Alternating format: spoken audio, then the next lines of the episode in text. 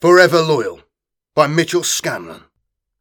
It was with good reason they called it Hell's Marsh, a lesson Arvis Drell, former notary minoris uh, to the planetary archives of His Excellency Governor Arbanel of the Imperial Backwater Bajoris IV, had learned to his displeasure in the course of three miserable days spent within its bounds.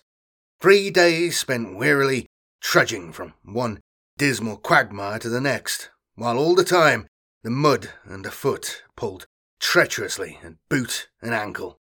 Three days enduring the bites of tsetse flies the size of a man's thumb. Three days of cold, damp discomfort. Hell's marsh, indeed. Drell had cursed the whole damned place to hell, with many a ragged and unhappy breath. Cursed the march, cursed his companions, and above all else, Cursed that circumstance ever forced him to so foul and loathsome a place. The notary looked around him at the landscape as it stretched away. They had lost sight of the shuttle days ago, and he cursed that they could not have landed closer to his conjectured coordinates. But the treacherous swamps were too soft for the lumbering craft to settle on, and they had been forced to abandon it on the only safe section of land they could find. From then on, it had been a long toil on foot. His gaze wandered up into the sky. Through the misty swarms of mosquitoes was Bajoris 4 itself, hanging in space like a livid blue balloon. His head spun slightly at the thought that he was no longer standing on the ground of the planet where he had spent all his life. Hellsmarsh was Bajoris's moon. It was uninhabitable, dangerous, and completely without value or so everyone thought. Never did he imagine that he would ever have had to set foot on its stinking surface. Yet here he was. Sergeant Jarl, leader of the platoon of PDF troopers assigned to escort Drell on his mission, glanced behind him and grinned. now there's a face that could sour milk, my friends. From the looks of it, I'd say the notary was beginning to wish he'd never set foot on the marsh. A hulking brute of a man, Jarl seemed to find gruff and sly amusement in his charge's every discomfort. And not for the first time Drell found himself looking at the heavy fur of the cloak around Jarl's shoulders and wishing whatever unfortunate beast it once belonged to had put up more of a fight. Still, he was enough of a diplomat to keep the thought to himself. Instead, forcing a lacklustre smile, he tried a more civil reply. Not at all, Sergeant. Though, granted, I had hoped we would be closer to our objective by now. Heh! With country like this, it is always going to be slow progress, notary. Jarl shrugged. If you know a shortcut to this uh, lost city of yours, I'm sure we'd be glad to hear it. Biting his lip, Drell said nothing. The sergeant's mood seemed even enough, but three days in the marsh had already led to frayed tempers, and Drell knew better than to risk provoking Jarl and his men. They were Volgars, nomadic warrior tribesmen from the planet's polar wastes, probably conscripted into the Planetary Defense Force as punishment for non payment of tithes. As far as Drell was concerned, they were little better than barbarians. With Jarl, likely some minor clan chieftain, awarded sergeant's rank as a mark of his status. Far from the civilized lifestyle he was used to, Drell was keenly aware of his isolation he was in the company of men to whom violence came as second nature. Men who would think no more of killing a man than Drell would of swatting one of those damned tsetse flies. And while the Volgars might be under orders to protect his life at all costs, he would not care to see their loyalty put too strongly to the test. Not with so many quagmires hereabouts, where one might dispose of an inconvenient body. And especially not if they ever learned just how much they had been misled. The notary has gone quiet again, Jarl. Perhaps he don't know no shortcuts, or else he's just enjoying his walk in the marsh so much he doesn't want it to have an end. This from another of the Volgars, Trooper Skeg, a grizzled veteran whose elaborate facial tattoos failed to disguise the spectacular ugliness of the features beneath. All the Volgars uh, wore similar designs, their ugly Northlander faces painted in swirling blue black masks of walls, and arches, as though touched by the fingerprint of some savage god. But in his heart of hearts, Drell was forced to admit it was not just the stench he found intimidating. Never the largest nor most forceful of men himself, he felt dwarfed by his escort's sheer physical presence. They were men built on a bigger scale, each one brawny, broad shouldered, and bear like, standing half a head or more taller than him. And while he suffered and stumbled through the marsh beside them, the Volgars seemed immune to every hardship. It was then, as they made their way down yet another muddy and overgrown trail, that it happened. One of the Volgars had turned towards him with a sardonic smile, some fresh example of barbarian wit, no doubt, ready on his lips, when there came the sense of a distant discharge and a sudden stiffening of the air. Layer by layer, in the space of a single heartbeat, the trooper's face disappeared before Drell's horrified eyes revealing first the wed, ret musculature beneath the skin, then the glistening white bone of the skull itself. For a moment, the skull face stared at him with empty sockets, an idiot smile seemingly still fixed upon its lipless mouth. The exposed spine rose from the undamaged flesh of the trooper's torso, as though it were no more than some unwanted suit of clothes that his skeleton was ready to discard. Then, abruptly, as though realizing their mistake, flesh and bone alike collapsed in a steaming pile of offal. Though Drell might have screamed then, he found his horror at the gruesome spectacle outweighed by more pressing concerns. Spying movement in the long rushes on either side of the trail, he was forced to entertain the unwelcome notion that he himself might well be the next to die. Ambush! As Jarl's men shouted hoarse and desperate warnings, Drell saw half a dozen gaunt, machine like figures emerge from among the rushes. Their bodies dripped with muck from the marsh, silent but for the eerie whisper of reed stems whipping through the spaces of their ribs. The skeletal figures advanced towards them, eyes burning with ancient malice, a malice which found able counterpoint in the sickly green death glow emanating from the strange weapons each machine warrior held in unfeeling hands. One of their weapons fired, and a trooper died an ugly death, reduced to a flailing skeleton in the blink of an eye. Then, in a roar of obscene oaths and battle cries, the Volgars charged forward to meet the advance with lasguns blazing. Paralyzed by indecision, Drell found himself briefly alone at the eye of the storm as, all around him, fragile flesh and unyielding metal met in uneven confrontation. He saw a machine warrior cut down a screaming trooper right in front of him, and for an instant the killer paused, death's head turning first one way, then the next, as it cast about for a new victim. To Drell's horror, he saw the creature turn its smouldering and soulless eyes to gaze his way. His panic clumsy fingers scrambled at the holster by his side as the creature advanced slowly towards him, and Drell inadvertently took a step back. He abruptly realized his mistake as he felt his feet lose their purchase in the soft surface of the trail. He felt the ground slide away, the skeletal figure before him seeming to slip beneath his field of vision. It was replaced by a view of the dismal grey sky overhead as he landed on his back in the slurping mud of the marsh. The impact jarring the las pistol from his fierce, slick fingers just as he managed to pull it free of the holster. Caught helpless, Drell saw the machine creature loom over him, arms raised as it lifted the axe blade at the end of its weapon to deliver a killing blow. But the blow never came. The creature suddenly spat out a spray of broken metal as a fist sized hole appeared in the front of its face. It stood frozen for a moment, arms still raised. The symmetry of its death mask, features abruptly ruined, as eyes like burning coals became flickering embers.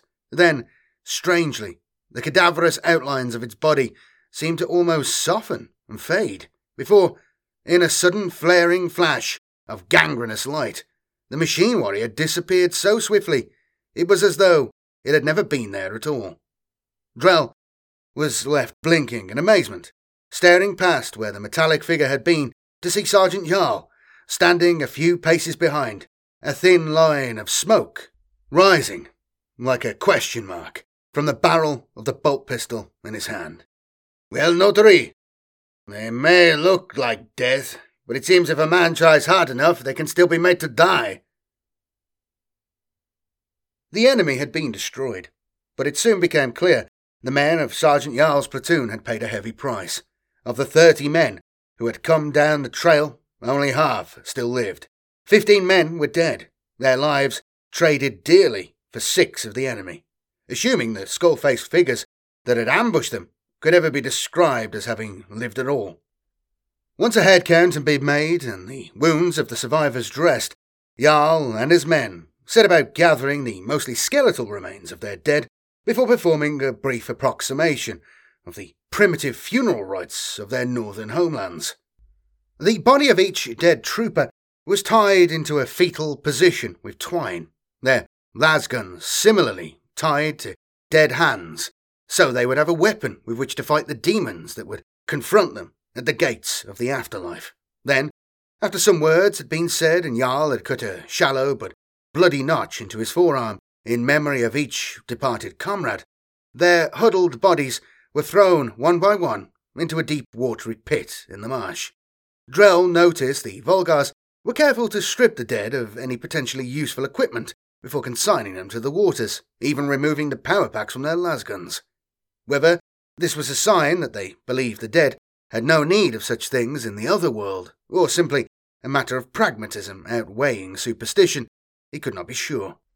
Not that he was overly concerned with the fate of the dead Volgars either way. When it came to the question of remains, he was more interested in those of the enemy, or rather the lack thereof. For like the creature Jarl had slain, each of the machine warriors had disappeared when they suffered fatal wounds, vanishing like night-time terrors at the first touch of dawn. It was a mystery to which Drell could give no explanation. But whatever the cause, the enemy were gone, leaving the bodies of their victims and a few scraps of twisted metal as the only sign of their passing. Holding one such fragment in his hands, Drell gazed at it with mingled horror and fascination. It was curved, marked with rectangular tooth shaped protrusions at its base, its outer surface still stained with the patina of the marsh, while the inner seemed impossibly smooth and ageless. It looked to have come from the upper jaw of the creature that had nearly killed him. Standing there with that fragment in his hands, Drell found himself wondering just how long the creature had been there, lying hidden in stagnant waters, waiting to repel any intruder in the marsh. Centuries, perhaps, even millennia. Were there others still out there, waiting patiently somewhere on the trail ahead to finish what their fellows had started? I'd say you owe us some answers, notary. It was Jarl, a dangerous edge to his voice as he spoke. He stood facing Drell, knife in one hand, and blood trickling down his left arm from the fifteen fresh notches he had carved into his bicep. His men gathered behind him, glowering at Drell with faces set in hard and unforgiving lines. Looking at them, Drell realized the next few minutes might well dictate the future course of his life, not least the immediate question of whether he would ever leave this trail alive. Answers, Sergeant, he replied, in what he sincerely hoped was a commanding and imperious tone. You have your orders. They should be enough. I've lost fifteen good men, notary, all of them kinsfolk, or else blood sworn to me. Men who would have trusted me to lead them into hell. It looks like that's where I did lead them, blindly, and at your say so. I want answers. I want to know why we came to this marsh. I want to know what those damned metal demons were. Most of all, I want to know about this ruined city you told us you wanted to find. And what's there that could be worth my men's lives. I want to know all this now, notary, or else I'm going to tell you where you can stick your orders, and then I'm going to show you what you can put there with them. Jarl brandished his knife in front of Drell's face by way of emphasis. For his part, Drell did his best to reassure himself he could still turn the situation to his advantage. He must pick his words carefully, and above all else, show no fear. If the Volgars smelt blood in the water, all was lost. What do you know of the history of this world, Sergeant? he asked. Seeing Giles' answering sneer, he quickly continued. Would it surprise you to learn that thousands of years ago, in the dark days before contact was re established with the Imperium, people lived on Hell's Marsh in much the same way as your people do now in Volga? Uh, that they were divided into dozens of squabbling nomadic tribes who lived, and I mean no offence when I say this, Sergeant, in a state of barbarism, barely comprehending that a wider galaxy even existed. I will take your word for it, Notary, Jarl said, the dangerous tone still present in his voice, although for the moment, at least, he had lowered his knife. Well, what does this have to do with our mission? Everything, Sergeant. You see, sometime in this moon's distant prehistory, one of those feuding tribes managed to raise themselves above their rivals. They called themselves the Neand. And somewhere, in what are now these marshlands, they built a city. A city from which they dominated this world for close to 500 years, at the same time demonstrating a level of technological sophistication far in advance of anyone else. There! If these nomads of yours were so special, Notary, how is it I have never heard of them? Few have, Sergeant. You must understand that the entire span of the rise and fall of the Nean civilization took place in a time before histories were written. Even most scholars count them as little more than myth. It was only recently, through some of our earliest written records, that it was established where their city was located. There you have your answers. It is time we were on our way once more. Hold fast, notary, Jarl said, his eyes hard and tight with anger. I don't remember saying we were going anywhere. To hell with your city and your answers. I've lost fifteen men. I don't intend to lose any more. I mourn for your dead, truly I do. They were heroes, each and every one of them. But to turn back now would only dishonour them. Nor would that be the worst of it. You must understand, Sergeant, there are facts about the nature of our mission that I am not at liberty to disclose. Facts which, were you to hear them, would convince you instantly of its importance. But for now, let me remind you, I am here at the express order of Governor Arbonell. And let me tell you, if you fail in your duty, you and your men may be jeopardizing the life of our entire planet. Strong words, Jarl growled. Takes more than strong words, though, to make a thing true. But despite the show of anger, Drell could see the big man was starting to waver. As a barbaric warrior, he was easy prey to words like heroism and honour, and even as a conscript trooper, still fell prey to words like duty. Be that as it may, search your heart for a moment, and you will see the truth of what I tell you. Ask yourself, in all your years of service to the Divine Emperor, have you ever fought anything like the creatures we fought here today? Ask yourself that. Then tell me if you think I'm lying when I tell you our world is doomed unless we complete our mission. Now it was Drell's turn to pause, letting the words hang in the air as the Volgars considered their weight. They were all wavering now. They looked uncomfortable, unsettled, uncertain. It was time to press home his advantage. I am not unaware of the sacrifices you and your men have made, nor will I try to tell you that there may not yet be more sacrifices to come. The governor has given me wide powers in this matter, and so I offer you just reward for your bravery. Continue with me to the city, and I promise that once the mission is ended, I will see to it that every man here is given an honourable discharge and free passage back to Volga, and with it, fifty kilos of gold per man. Think of it, you'll return to your homeland as free men and heroes. Heroes, incidentally, who will be as rich as kings. Think on that. Then tell me if you still say orders be damned. No one answered, but from the thoughtful gleam in each man's eyes, no answer was needed. The tide had turned. He had them now. With reason, argument, and a touch of bribery, he had won the day. It was almost a pity that so much of it was untrue. Not all of it, of course. The city itself was real enough, though it was all but forgotten, lost as surely in the mists of history as it was in the mists of the marsh. But as they made under way again, Drell reassured himself that Even after thousands of years, some part of the city and its treasures must still remain, and he would find them. He would not countenance any thought otherwise. Jarl and his men were quiet now, their earlier banter replaced by a sombre watchfulness as they continued down the trail. The ambush by the metal demons, as Jarl called them, had shaken the troopers badly, and Drell realized it was almost a miracle he had persuaded them to continue at all. A miracle of greed over superstition. No, not just greed. It was his promise of free passage back to Volgar that had clinched it.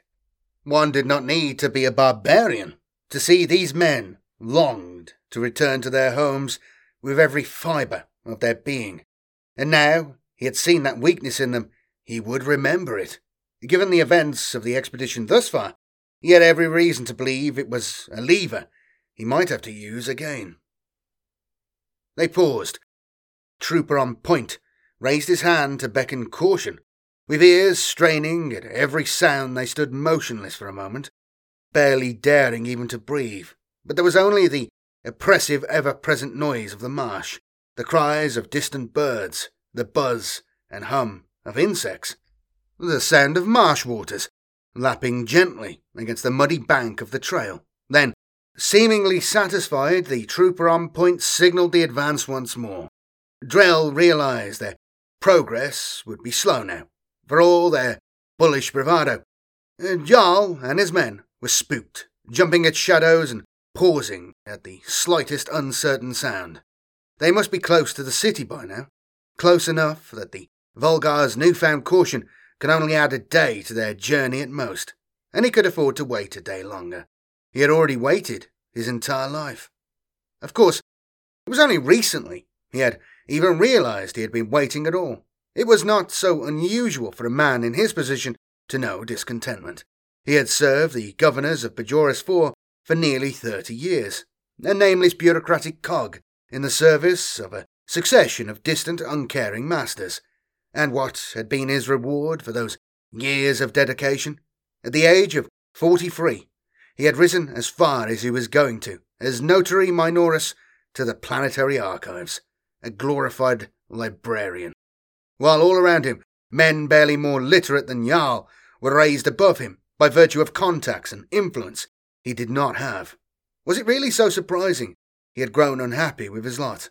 And when, in the course of cataloguing some of the oldest records in the archives, he had found the papyrus scroll, was it surprising his thoughts had turned immediately to how he could make this remarkable discovery work for him.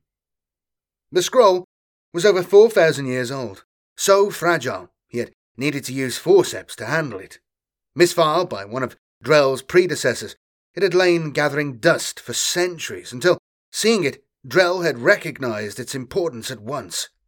As he read the scroll, he realized his entire life up to that point had been spent marking time until he found it. The scroll contained a treatise by the sage Herodotus, outlining a brief history of the Neand. Written centuries after their downfall, it told of how, with the aid of their technology, the Neand had drained part of the marsh and built their city to be the hub of a burgeoning moon wide empire. At the same time, Herodotus uh, wrote that the Neand were also a deeply religious people, whose lives were structured around regular rituals of praise and thanksgiving dedicated to their unnamed god, a god whose benevolence they held responsible for all their triumphs. In the name of their god, the Neand dominated Hell's Marsh, though it wasn't called that then, for centuries. But for all their achievements, even they could not endure forever. Under weight of war with jealous tribal rivals, the boundaries of the Neand Empire were slowly pushed back until only the city in the marsh remained. Then the waters of the marsh rose once more, and the Neand found even their last stronghold threatened. Though finally, it was neither war nor water, but religion that sealed their fate. In the wake of some form of religious schism, the guardians of the Neand's faith turned on their fellow city dwellers, slaughtering every man, woman, and child in a single terrifying night of bloodshed. Their city was slowly forgotten as it was gradually swallowed by the rising marsh. Uh, sic transit gloria mundi, as Herodotus put it in the old High Gothic dialect of his time. So passes away the glories of this world. But whatever wider parable the ancient sage had hoped to teach with his history of the Neand was lost on Arvis Drell. Instead, the tale of their city and its marvels awakened a desire he thought he had made peace with years ago a desire for wealth, power, and all the finer things. A desire for everything in his life that he had so far gone without. A desire awakened by a single, simple word Archaeotech. Before he had even finished reading the scroll, Arvis Drell found himself considering the resources at his disposal. With information as to the possible location of a vast treasure trove of Archaeotech at his fingertips, it was not a question of whether he would go after it, it was only a question of how. You realize this is highly irregular, Captain Vlix had said, glancing up from the sheaf of papers on his desk to look sourly at Arvis Drell. First you come here, demanding I give you a platoon of men and a shuttle. Now you say I can't even vox my superiors for approval. As I said before, Captain, Drell replied, doing his best to imitate the smooth arrogance of an envoy on an important mission. This is a matter requiring more than the usual discretion. You will see it is all laid out plainly in the orders I have given you. The orders, yes. Vlix's voice trailed off as his gaze returned to the papers on his desk. For long minutes he studied them, but Drell felt no great fear at the scrutiny. The signatures, uh, Governor Arbonell's seal, even the paper's embossed watermark, were all quite genuine. As notary minoris to the planetary archives, he had access to countless such official documents. It had only been a matter of finding a suitable template and making use of a previously unknown talent for forgery, creating some small alterations. Uh, then, armed with his fraudulent papers, he had sought passage to an isolated PDF outpost to acquire the troops he needed to put his plan into motion. Corporal Drill, bring me the duty roster. At last, despairing of finding any fault in them, the captain abandoned his inspection of the papers to press a stud on the Voxcom at his desk. Then, as a corporal hurried from a nearby anteroom with a heavy logbook in his hands, Vlix took it from him and began leafing through the pages with a pained expression. You understand, he said. At an outpost like this, manpower is limited.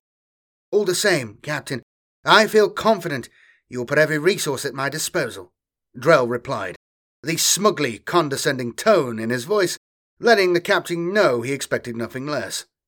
As you wish, Vlix said, eyes returning to the pages of the roster before rising again with a subtle gleam. Now, as to those men you wanted, I do believe I may have found some suitable candidates. Abruptly, Captain Vlix stood up, absent mindedly buttoning his uniform jacket as he strode from the office, with Drell trailing behind him. There was a definite spring in the captain's step now, almost as though something he had seen in the roster had given him a new lease of life, a change that Drell could not help but view with a certain foreboding. Following Vlix through the cramped corridors of the command post, Drell began to hear the voices of dozens of shouting, cheering men. As they stepped into the parade ground outside, he saw the source of the noise. A crowd of at least fifty troopers gathered in the centre of the parade ground, standing in a ring around some unseen spectacle. Seeing his commanding officer's approach, a harried lieutenant gave up his attempts to restore order to turn and smartly salute the captain. It's Sergeant Jarl, sir, the lieutenant said, his voice helpless. He is demonstrating unarmed combat techniques to some of the men. Following in the captain's wake, as he pushed his way through the cheering throng, Drell saw that at least half the men in the crowd were Volgar irregulars. He saw money changing hands as odds were adjusted, of the men squabbling, even coming to blows. Then Vlix reached the inner circle of the crowd, and Drell saw what had caused all the excitement. In the open space at the centre of the crowd, Two men were fighting. One was quite possibly the biggest man Drell had ever seen. A tattoo faced, top knotted, vulgar primitive, wearing a heavy fur cloak with sergeant stripes branded on his shoulder.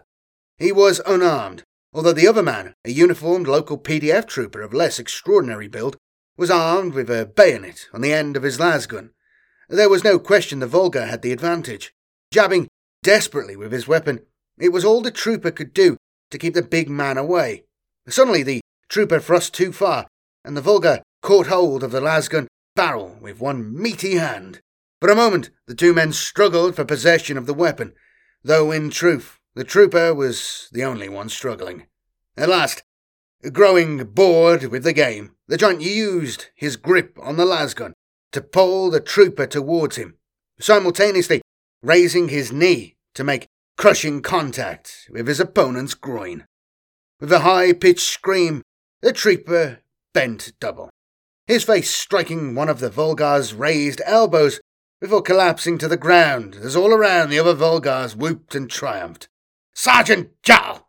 Vlix yelled.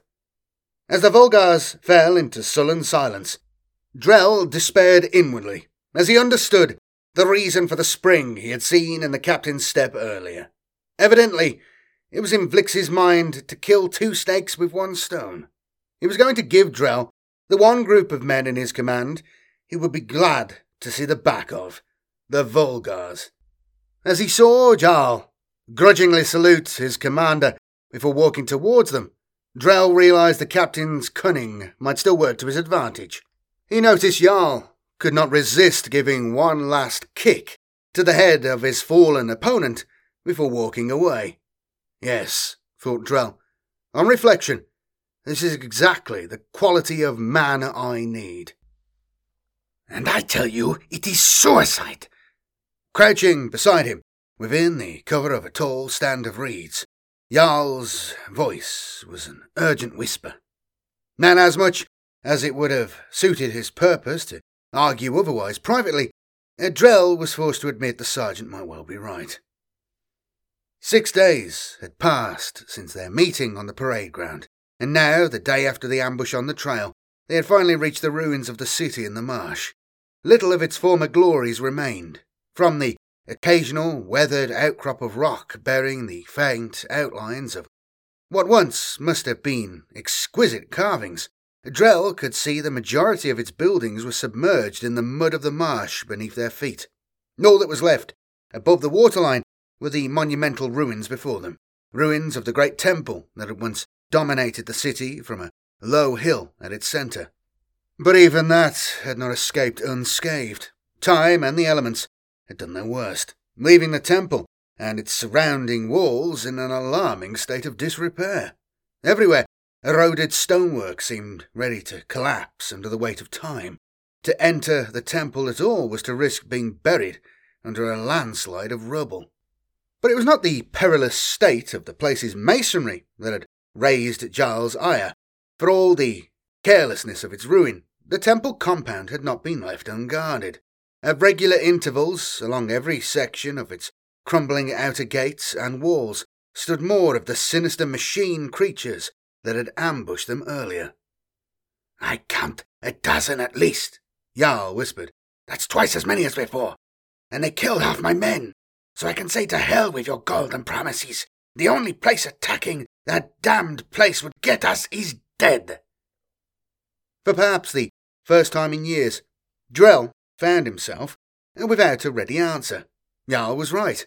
Whatever small numerical advantage the troopers possessed was easily outweighed by the sheer fearsomeness of the guardians which even now patrolled the wall ramparts or else stood motionless with unblinking eyes trained on the landscape about them. Any hope he had harboured that the creatures who had ambushed them on the trail might be the last of their kind were cruelly dashed. As matters stood, an assault on the temple could have only one outcome. Watching them as they went about their duties, Drell pondered the nature of his enemy. They certainly seemed like machines. He found it impossible to believe they were essentially alive, as he was. But if they were machines, who had made them? had the Neand created them to guard their city, leaving the sentries to stand unceasing at their posts long after their masters were as dust. There was no clear answer, but as an educated man, Drell refused to be defeated. All things could be laid bare by reason, he told himself, and if he had never seen the like of these machines before, then perhaps it was a question of considering when he had seen or heard of anything similar. His first thoughts were of things he had heard of but never seen the god machines of the Adeptus Titanicus and the servitor creations of the Adeptus Mechanicus. But he quickly abandoned them. The Titans were giants, while the servitors of the tech priests were said to be a, fusion of machine and once living flesh, neither remotely like the skeletal figures guarding the city. But the machine creature's eerily precise and methodical movements put him in mind of something else. Years ago, a merchant, eager to win favour, had purchased a set of life sized clockwork automata, shaped to look like marching guardsmen, and had gifted them to Governor Arbonell. They had been remarkably ingenious, attached to runners set in a circular groove track. Once activated, the guardsmen would march round and round until the reserves of energy stored in their springs were exhausted. At first, delighted, the governor had put them on display in his palace foyer, where Drell had seen them during his infrequent visits to the palace. Drell had always found something hideous in the mechanical figure's blank imitation of life. And he'd been pleased when, finally growing tired of his gift, the governor had ordered the automata put into storage. But now, watching the temple walls, Drell saw something that made him think perhaps the machine creatures and those automata were not so unalike. From his vantage among the reeds, Drell saw a small piece of aging wall rampart crumble beneath the feet of the metal warrior above it. Caught off balance, the creature stood awkwardly on one leg for a moment, only to be doomed by its slowness of wit as suddenly the whole section of wall on which it stood collapsed, throwing the metal biped violently to the ground in a shower of toppling masonry. Crushed among fallen debris, the foot of the wall, it tried to free itself, impotently writhing its limbs reminiscent of the struggles of an insect caught in molasses. Then, abruptly, its strength failing at last, the creature disappeared in a flash of ghastly green light. But what seemed extraordinary to Drell was the fact that the other machine creatures did not, at any point, go to help their fallen brother, or even turn their eyes to glance its way. And it occurred to him what if the machine creatures were just automata? More complex and sophisticated than the marching guardsmen, perhaps, but still machines, with all a machine's limitations. What if they were only acting according to predefined instructions and incapable of responding to any situation unforeseen by their makers? If that were the case, it might be just the edge he needed. His mind made up, Drell turned to Jarl beside him to give the crouched and glowering Volgar a confident smile. Suicide, Sergeant? Not at all, I assure you. Not only will we breach those temple gates, but we will live to tell the tale of it to our grandchildren ever afterwards. There were further arguments, of course, but eventually even the most unimaginative of the Volgars were forced to admit his plan had merit. Then, after several hours scouring the marsh for suitable materials and applying the native skills that had probably stood them in good stead in their primitive homelands, the Volgars came to him with an acceptable facsimile of the device he had asked them to build. It was a handcart of sorts, mounted on um, rough carved wooden wheels and designed to be pushed towards its destination, held together with reed stem ropes and wooden dowels, with handrails set wide enough apart for three men to push it at once, and a makeshift wooden hoarding uh, to shield them. It looked every bit the flimsy, scratch built device it was. All the same, Drell was sure it would serve his purpose well enough. Now! yelled Drell. From their hiding place among the reeds, the troopers opened up with their lasguns, concentrating their fire on the machine creatures standing on the ramparts above the temple's dilapidated gates. The Volgar's marksmanship was poor, but still the machine warriors seemed taken aback by the sudden withering fusillade of fire. Then, before the enemy could regain the initiative, a trio of Volgars emerged from the reeds to push the lumbering handcart towards the temple gates. Watching them straining every sinew to move their recalcitrant burden through the mud, Drell began to believe his plan might work. As he had predicted, only the four guards nearest the gates had responded to the attack, the others standing motionless at their posts as though nothing was amiss. But then he saw one of the gate guards fire its weapon, a crackling beam of energy reducing the hoarding on top of the handcart to ash. Another of the creatures fired twice more, the first beam passing harmlessly over the heads of the handcart's crew. But with the second beam, the creature found its range, flaying the flesh from a screaming crewman in an instant. Seeing it, Drell felt icy doubt clutch at his heart. If the machines thought to fire at the cart itself, the assault would be over. But the enemy seemed to lack the wit to shoot at anything other than the crew, while the remaining crewmen were careful to keep their heads down as the air above them boiled with fire. Then, at last, Drell saw the handcart finally reach the gates. Now, Jarl, now! he yelled, as, seeing four machine creatures sally forth to defend the gates, the handcart crew abandoned their burden and turned to run. Not until my men are clear, Jarl rumbled back. He gripped a small black cylinder that was dwarfed in one giant fist. For a moment, Drell feared loyalty might ruin everything. The machine creatures at the gate decided the issue for them. As they cut down the fleeing troopers in mid stride, then, eyes dark with hatred, Jarl pressed the stud of the remote detonator in his hand, and the handcart exploded. It had taken every grenade and scrap of explosive the Volgars had, but Drell could not help but feel satisfied as the handcart's cargo detonated, enveloping the machine creatures and the gate in a blinding flash of fire. He found himself even more satisfied when the smoke cleared to reveal splintered gates, yawning open on broken hinges, and no sign of any surviving guards. For Volga! Jarl screamed as he rose from among the reeds and started for the shattered gates. And for the honour of our dead! Taking up their sergeant's cry, the remaining Volgars charged forward with him. Bracing to keep up, Drell marvelled at the success of his plan. Even with the gates ruptured and their comrades destroyed, the remaining machine warriors on other parts of the wall showed no sign of taking action. It was as he thought. Each machine warrior was detailed to guard its own section of wall, and no other. With the sentries guarding the gates gone, and judging by the reaction of the others, he and the screaming horde of Volgars might as well have been ghosts. After reaching the sheltering arc of the all but non existent gates, the Volgars paused long enough for Drell to catch up. Where to now, notary? Jarl asked. The grey pyramid shaped structure just ahead of us, Drell panted, still out of breath. The main building of the temple. That is where the ancients would have kept most of their archaeo, uh, the materials which are the object of our mission.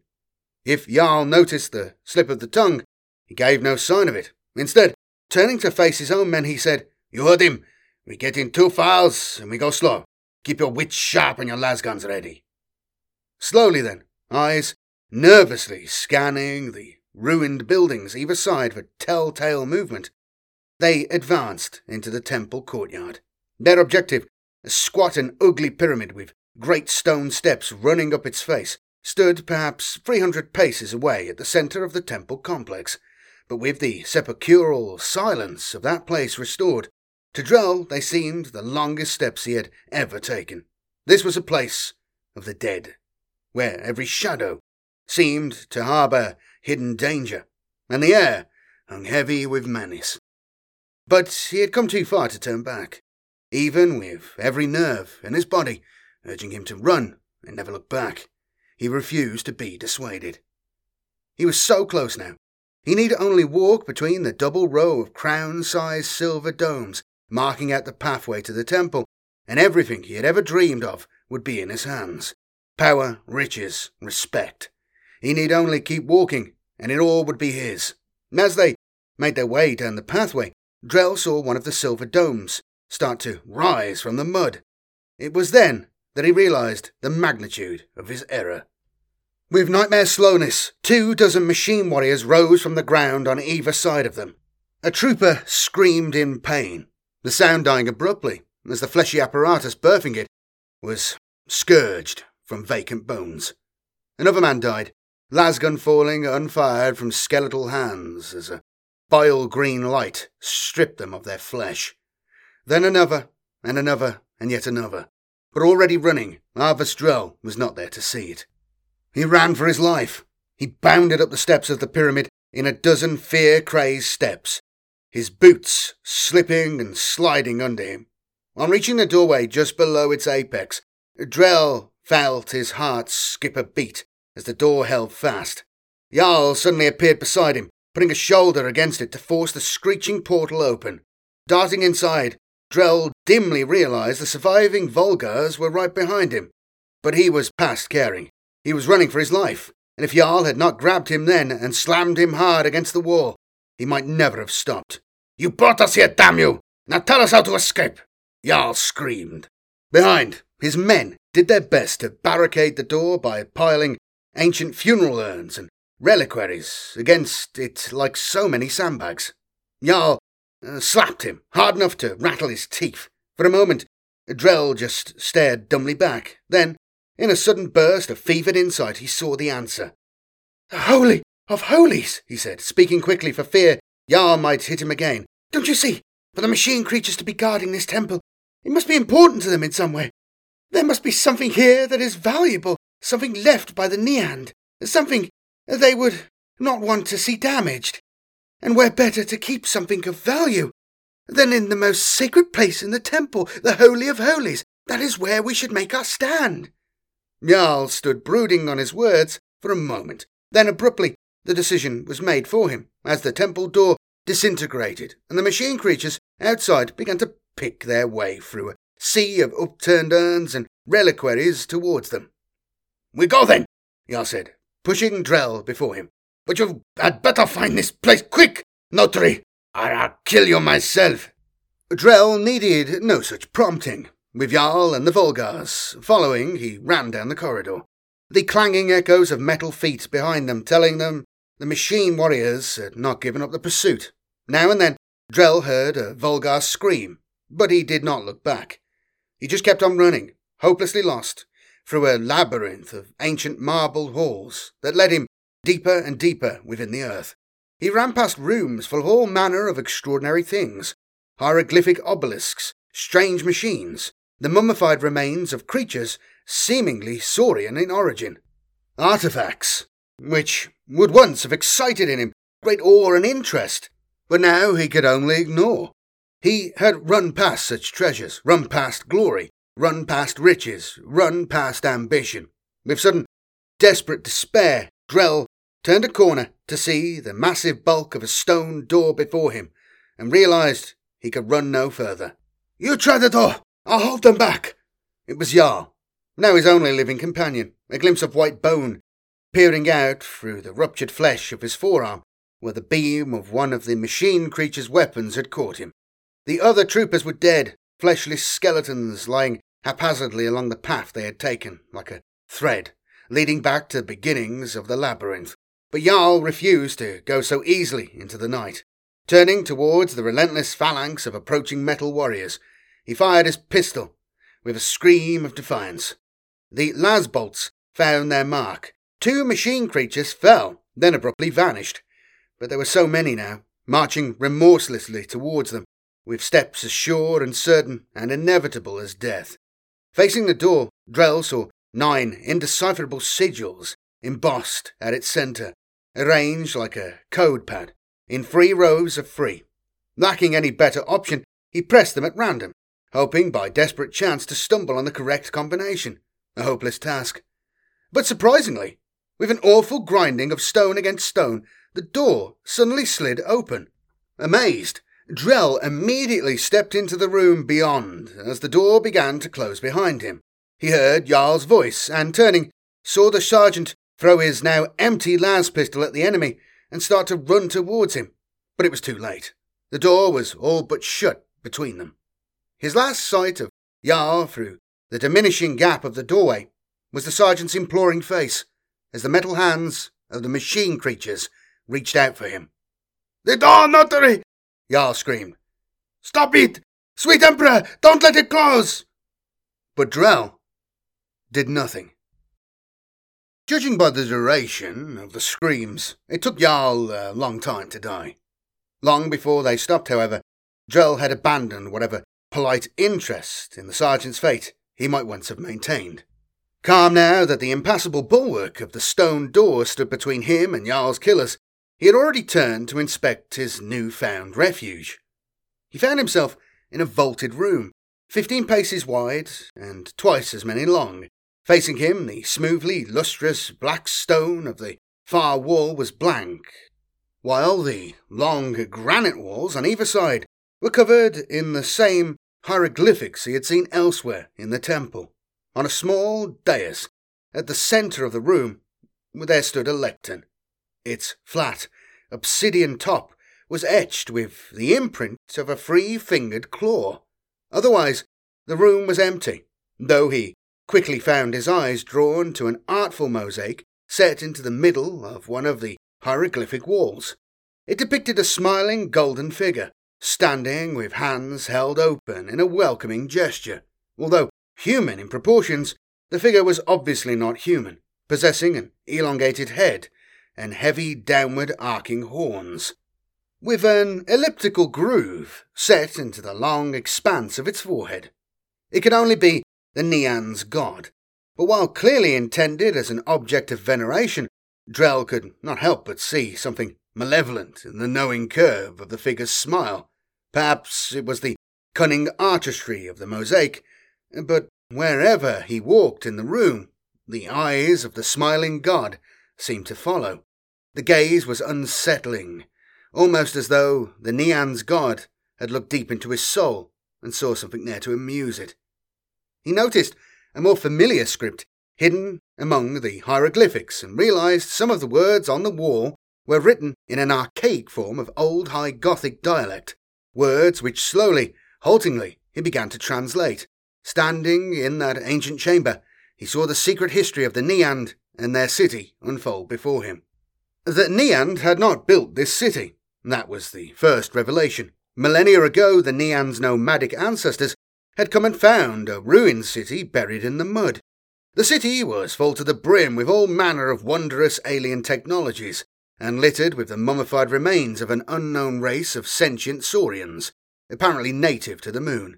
Deciphering the hieroglyphs, the Neand had learned the Saurians had founded the city eons earlier, at the instruction of a benevolent god, who had come to them from the stars. This star god had given the Saurians, all their technology, asking in return only that they prove themselves worthy of his gifts.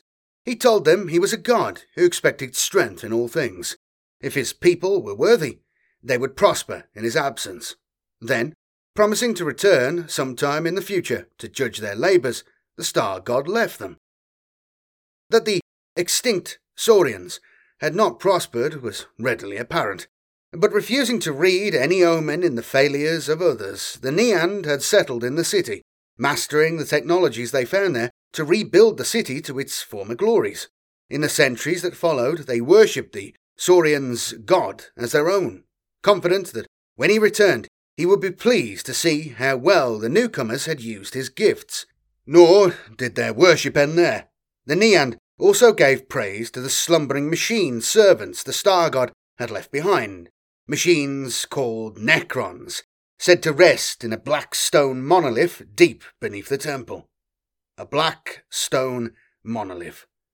With a start, Drell paused in his reading to look with fearful eyes at the black stone wall at the far end of the room. Could it be the outer wall of the monolith written of in the Neand accounts? Gazing at it, he felt a shiver of apprehension, afraid at any moment a hidden panel might open, and machine creatures emerge to kill him. But the stone of the wall was still and silent. No, he told himself. If that was the monolith, they would have come for me already. It is just a wall like any other, carved of a curiously lustrous stone perhaps, but no more sinister than the granite walls either side.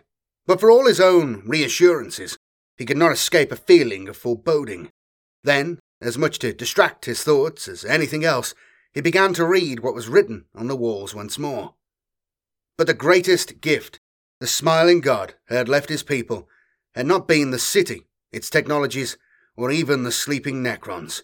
Even though the Star God had told the Saurians he expected them to show strength at all times, still he understood that inevitably they would face moments of weakness, and so he left a summoning device behind, in the shape of an obsidian topped lectern, the same lectern in the room where Drell now stood. He promised that, come their darkest hour, one of them need only place a hand upon the device, and the servants of their God would awaken to answer the call. Come their darkest hour. From what was written on the walls, it was clear the Neand took this promise as the final proof of their newfound God's benevolence. To them it was a covenant, a sacred contact upon which their entire civilization was founded. And so, when after centuries of dominance they found themselves hemmed in by enemies and fighting a losing battle with the marsh, a momentous decision was reached. A delegation of priests was sent into the summoning chamber to put a hand upon the lectern and call their god's servants to them.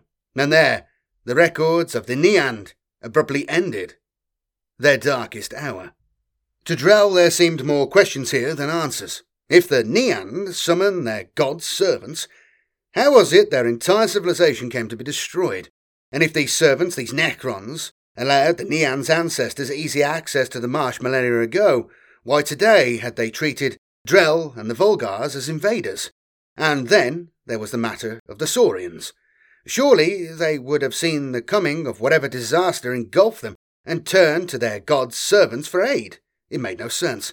Until he remembered the scroll he had seen in the planetary archives, and how the ancient sage Terodotus had written the Neand were slaughtered by the guardians of their faith. There was a similar old High Gothic phrase written on these walls, but inadvertently Drell had given it a different translation, the same words which meant the guardians of their faith could have another meaning the servants of their god. With sudden insight, he finally understood. The Neand had summoned their god's servants, just as the Saurians must have eons earlier, only for both races to learn that when the Necrons were awakened, they did not bring aid, they brought judgment. For having summoned the Necrons, the peoples of the city had demonstrated weakness, and by showing weakness, they had failed the Star God who, from the first, had told them just what manner of deity he was the god who expected strength in all things. Staring at the smiling face of the figure on the mosaic before him, Drell could not help but shudder at the thought of a god who would leave such a bitter gift for his people, knowing that one day, no matter how hard they struggled, they would succumb to the temptation to use the summoning device and then be destroyed. It was almost as though all of it, the rise and fall of the Neand civilization, and that of the Saurians before them, had all been some dark and sinister game for their god's amusement. Gazing at the god in the mosaic, Drell found himself hating the haughty curve of those sickle bladed lips. It was as though the figure was laughing at him. Then a revelation hit him that pushed all thoughts of the Neand, the Saurians, and their laughing god aside. Glancing at the solid, seamless walls of the wider room around him, Arvis Drell came to a sudden and frantic realization. He was trapped. Time passed. It passed at first with pleading, then screaming, then, at the last, with long, ragged breaths, then when the dead eyes of Arvis Drell could no longer see it, a doorway opened. For an instant, the black stone of the wall at the end of the summoning chamber seemed to shift almost imperceptibly before a whole section of it rose to reveal something like a vertically hanging pool of bile green waters. Ripples spread and played across its surface, the green taint growing ever more vivid. Then the waters of the pool seemed to coalesce as dark shadows appeared within them. Finally, a skeletal metal form broke the surface as one by one the guardians stepped from the monolith into the chamber. They stood there for long moments, deaf skull faces turning slowly, deliberately, to scan the room's interior with burning eyes. There they saw a body lying beside the door at the other side of the room, fingers reduced to blood encrusted stumps as their owner had desperately tried to claw his way through solid granite. Sure now that any danger of damage being inflicted on the delicate mechanisms of the summoning chamber had passed, the Guardians collected the body and dragged it from the temple. This body once had a name. Once it was Arvis Drell, former notary minoris to the planetary archives of His Excellency Governor Arbanel. But the Guardians did not care. To them, it was simply the body of an intruder from one of the races who had already failed the test of the city. An intruder killed by a need for food and water, which they no longer shared. A body to be dragged outside and discarded to the muddy embrace of the marsh with its fellow invaders, like all the thousands of others who had come to the city before them. Then, with their duties for the moment done, the Guardians returned to the monolith to sleep once more. To sleep and wait. And perhaps in time, more intruders would come from the failed races, and the Guardians would be awakened to drive them from the marsh once more. Perhaps in time a new race would evolve here and come to the marsh to see the city and the gifts their god had left for them. Their civilization might even flourish for a time, until, inevitably, one day they would come to the summoning chamber to put a hand upon the lectern, and their god's servants would awaken to destroy them. Perhaps one day, even their god himself might return, but his servants, the Necrons, did not care. Regardless of whether he returned or not, uh, they would continue to serve him. However much time passed, they would continue to wait. Whatever might come, they would never falter. While other races rose and fell, planets died, stars were extinguished, they would endure. It was the one sure and certain thing among the restless maelstrom of eternity. Eternally steadfast, unendingly patient, faithful, beyond death. And there you go, everybody, a bit of story time. We haven't had any of this for a while, have we? I've had to get it into the mood for it. It's I don't know. I guess like I spoke to someone the other day and they said, I guess you are technically like an actor now, like a voice actor. And I guess I kind of am technically. I don't see it like that, but um, you know, many people have said similar things in the comments and things, and I appreciate it. But I just see it like I'm just having fun. I enjoy telling the stories, but I have to get in the right mood. You know, I can't just half-heartedly do it. Anyway, going through some old infernos, found this. I was like, I remember reading this. No way. And it reminded me of a time before the Necrons were really a race proper. This was still in the period when they were being teased by Games Workshop a lot. Um, the initial sort of first wave of them, the first sort of the little bits of them. There was there was clues about them stuck in everywhere. Like uh, in the Gorkamorka game, they threw a little bit in there, and so on and so forth, like multiple ways.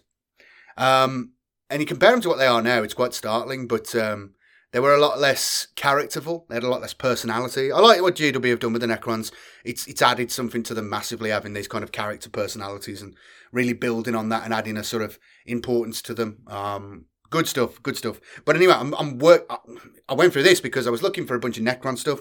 I've got a video coming on the Necrons. It's kind of linked to my I'm also doing this Blackstone Fortress thing, so I just want to make sure I'm getting all the Necron stuff I can sorted. Basically, I'm doing a research. It's a research project at the moment, and I expect at the end of my research project, I'm expecting to get a Blackstone Fortress video out of it, and a Necron lore history video out of it, and uh, maybe some smaller videos like about the war in heaven. I don't know. We'll see how it goes. Um, yeah, that's all I've got to say. Hope you enjoyed this. Expect more sort of short story time things as we go along. I'm just going to slip them in now and again. Like I say, I'm going to concentrate more. It's going like I say, the channel's just a mix of stuff. Uh, it's it's mostly lore, um, then story time, short stories, that sort of thing. Uh, bit of random talk about the hobby in general. I'm going to do some Lord of the Rings um, Middle Earth strategy battle game stuff as well because I got really into that game. It's the only game I play. I don't play 40k. I don't play fantasy. Oh, fancy AOS. I would play fantasy, but uh, well, maybe we'll see how it looks when it comes out. It might be terrible, but uh, I, I don't. I only play Lord of the Rings game because I think it's the, the superior game. It's uh, it's well balanced. Why am I talking about this now? I don't need to. But yeah, you know, we'll do a bit of live streaming, talks with people, gaming streams, all this sort of stuff. All this stuff is coming, um, and it's going to be regular as we go forward. But uh, for now, for now, I've lost my train of thought completely. There's more videos coming up. Thank you all for watching the video. Please do leave the video a like and let me know in the comments what you think. All those things really help with YouTube. And uh, for smaller channels like mine, it really helps boost it up in the numbers and stuff and attract new people. And that's kind of what I need to do. So I really, really appreciate that. And on in that on that note, if you know anyone who might enjoy this, please do consider sharing it with them. Uh, really appreciate that. That helps me find new people and um, who like the videos and stuff. And uh, yeah, to everybody supporting the channel, as your names have been scrolling past here, I want to thank you. Uh, you guys are the ones that really, you know, you're you're you're the you're my favourite people. You're the big help. You're the you're the ones who make this all possible. And if you would like to get your name immortalised on the, uh, the the the big line of amazing people here, please consider. Oh God, I can't talk. Oh, please consider using the links below. I'm going to go now and uh, oh, buy a mug. buy a mug below. That's also good. You could do that. Use the links to go to Amazon, get an Audible subscription, blah, blah, blah. I'm, I, got a chill, man. Christmas is coming up. I got a baby on the way. I got a chill, boys. I got a chill. All right. See you later. Thanks very much again. Please do give the video a like. I'll be back again very, very soon with um, a big campaign video, which you will enjoy, which will also involve Necrons, Blood Angels, and Tyranids. I'll see you later. ta